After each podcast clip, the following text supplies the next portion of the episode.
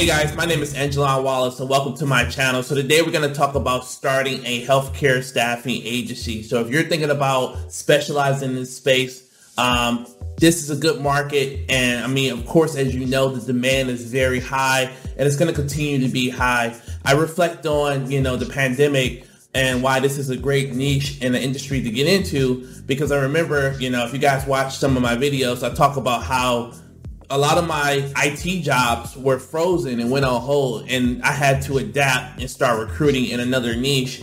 Um, so I, you know, transitioned over to healthcare recruitment, and that was the still the highest demanding field. Like it was, it was so high um, for like with just so many jobs, so many clients were just so desperate at you know when COVID hit last year, and still is right now but that was like the one of the only niches that just did not stop. You know, it was healthcare. You know, so you know if you guys came to this channel because you're thinking about starting um, a healthcare company, you you know you're already in the right headspace. Now, my advice starting off, if you do want to start a healthcare company, my first advice is going to be, you know, it's choosing a, a niche, you know, like make sure you specialize in the area. Do not just do all of healthcare. Don't just do like, you know, physicians, nurses, uh, all, all you know, because you're going to be spreading yourself too thin.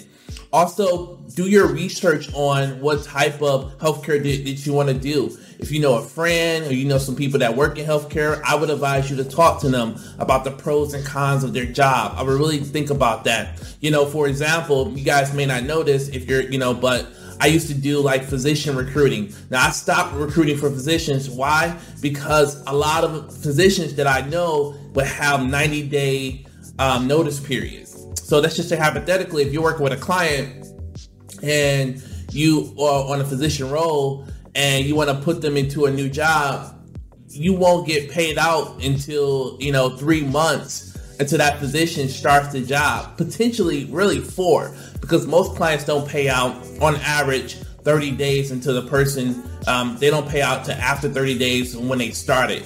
So if, if it takes someone 90 days to get out of their contract to start a new job, and then you gotta wait an additional 30 days, it could be longer. Now, I'm not just saying this to discourage you from doing physician recruiting, but I'm just trying to help you understand the pros and cons of certain jobs. The beautiful thing about physician recruiting, oh, the commission checks are fat.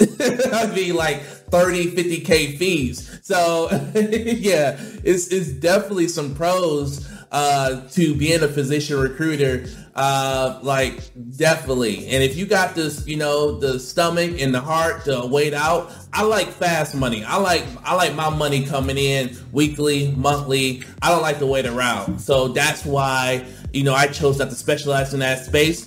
Spaces that I was specializing in when I jumped into healthcare recruitment was CNAs, nurses, nurse practitioners um, home health nurses. I mean, it was just so many opportunities out there. And, you know, it's not that hard, you know, as you guys have seen my other recruitment videos, but it's sometimes it's as simple as, um, you know, reaching out to an organization, finding out who the hiring manager is, and offering, you know, to provide them with some candidates. You know, so that's the, you know, that's the beautiful thing about it. Now in healthcare, you have contract and permanent recruitment in healthcare, there tends to be a lot of contract opportunities. Now, the beautiful thing about contract recruitment is that it's residual income. So, for example, every day that a candidate goes out there and work, you can be on the beach sipping on a pina colada making money. Every day they go out there and work, you can make anywhere from 50 to $100 to $200 a day just by that candidate going to work. And that's why you want to make sure that they go to work so you can get paid as well. You know, you have some lazy candidates sometimes. So those are things that you just want to, you know, keep up on and, and, and make sure you're you stay up on it. But you have contract, you have permanent. As you guys have known, if you watch my videos, I'm a perm recruiter. I love permanent recruitment it's just a lot that comes with contract. So if you do start, you know, but I mean, there's all ways around it. Um, so with contract, I know for sure that you will need insurance, um, you know, and you will need, you know, a back office and payroll and stuff like that. Uh, I'm not saying this to discourage you. There are definitely strategies and ways to get around that. Um, and I do offer solutions and advice for you guys. I do have a course that teaches you know, people how to start their own recruiting and staffing agency. So I'll leave that link down below in the video. But I mean, you just have to think about that with contract. Now, the beautiful thing about contract is that you can build a book of candidates. Let's just say you build up, you know, you have 20 or 30 contractors make, you know, make, working for you every day. You can easily be bringing in anywhere from ten to twenty or thirty thousand dollars a month, or even more. You know, with a with having a good contractor book, and that's the beauty of you know healthcare. It's just so many contracting opportunities. Vice versa, it's a lot of permanent opportunities as well, and clients pay really good in the healthcare space.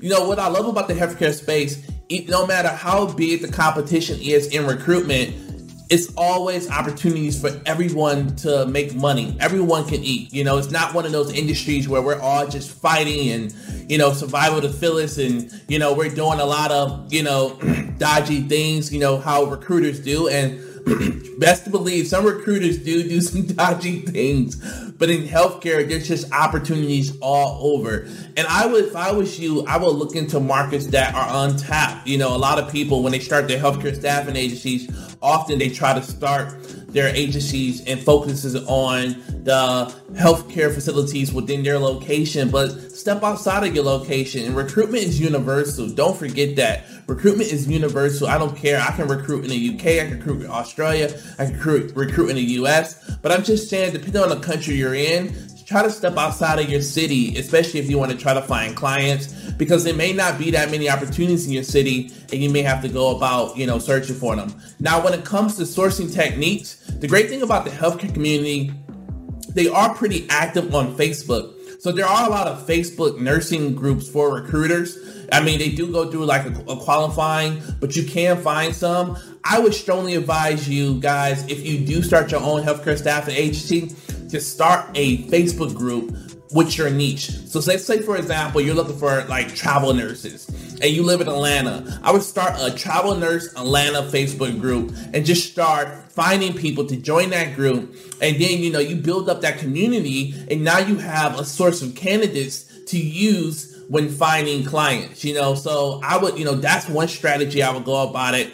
Of course, you have a lot of nursing recruitment websites that you can use.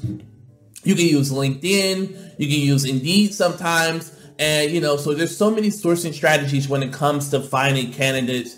Now, the only downside about the healthcare industry is that they are horrible when it comes to filling out their resume. Sometimes you get one sentence, you may not get anything, just a job title. So you do have to edit the uh, resumes for a lot of candidates, especially in the healthcare space. It's just, you know, I don't care. Physicians, nurses, they do not put like a lot of details, a lot of responsibilities or achievements on their resumes. Often it's just a job title, and you know, it may if you're lucky, you'll get one sentence. So that's you know one of the downsides, but I mean it's not that serious. You know, you just pretty much formatting their resume. Um, at the end of the day, I think if you guys are watching this video, just get started. That's the only way you're gonna you know really make things happen for yourself if you just get started. Um, but most importantly like i said do your research. It's a very important that you guys specialize in a niche because if you start working on everything in healthcare you're gonna spread yourself too through too thin.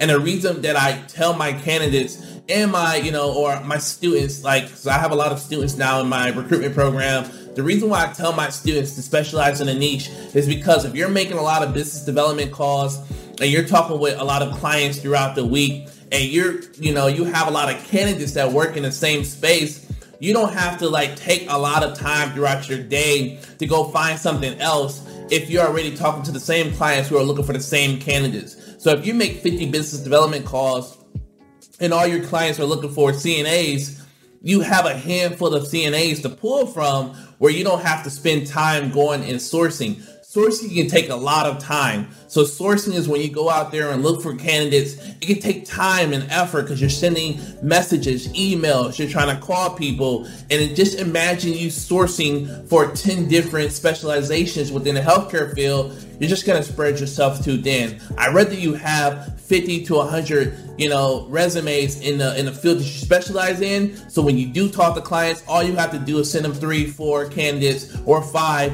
to save you time and keep you moving forward um, at the end of the day. there's so many um, opportunities, and this is definitely going to be a growing, demanding field. I strongly predict as well that we're going to have another pandemic. Uh, you know, you know, I hope not, but you know, I strongly believe that we will have another one. And if I am right, when the, when another one comes, the market is just gonna go crazy, even higher in demand.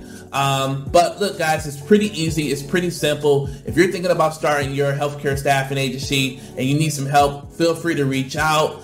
Um, keep watching my videos as I will continue to post a lot of content that will help you grow your business and help you out. I'm definitely dropping gems. I'm dropping a lot of secrets and strategies that I use to help me find clients and to help me find candidates. Look, if you like this channel, please subscribe, hit that like button, and I'm looking forward to talking to you guys soon. All right.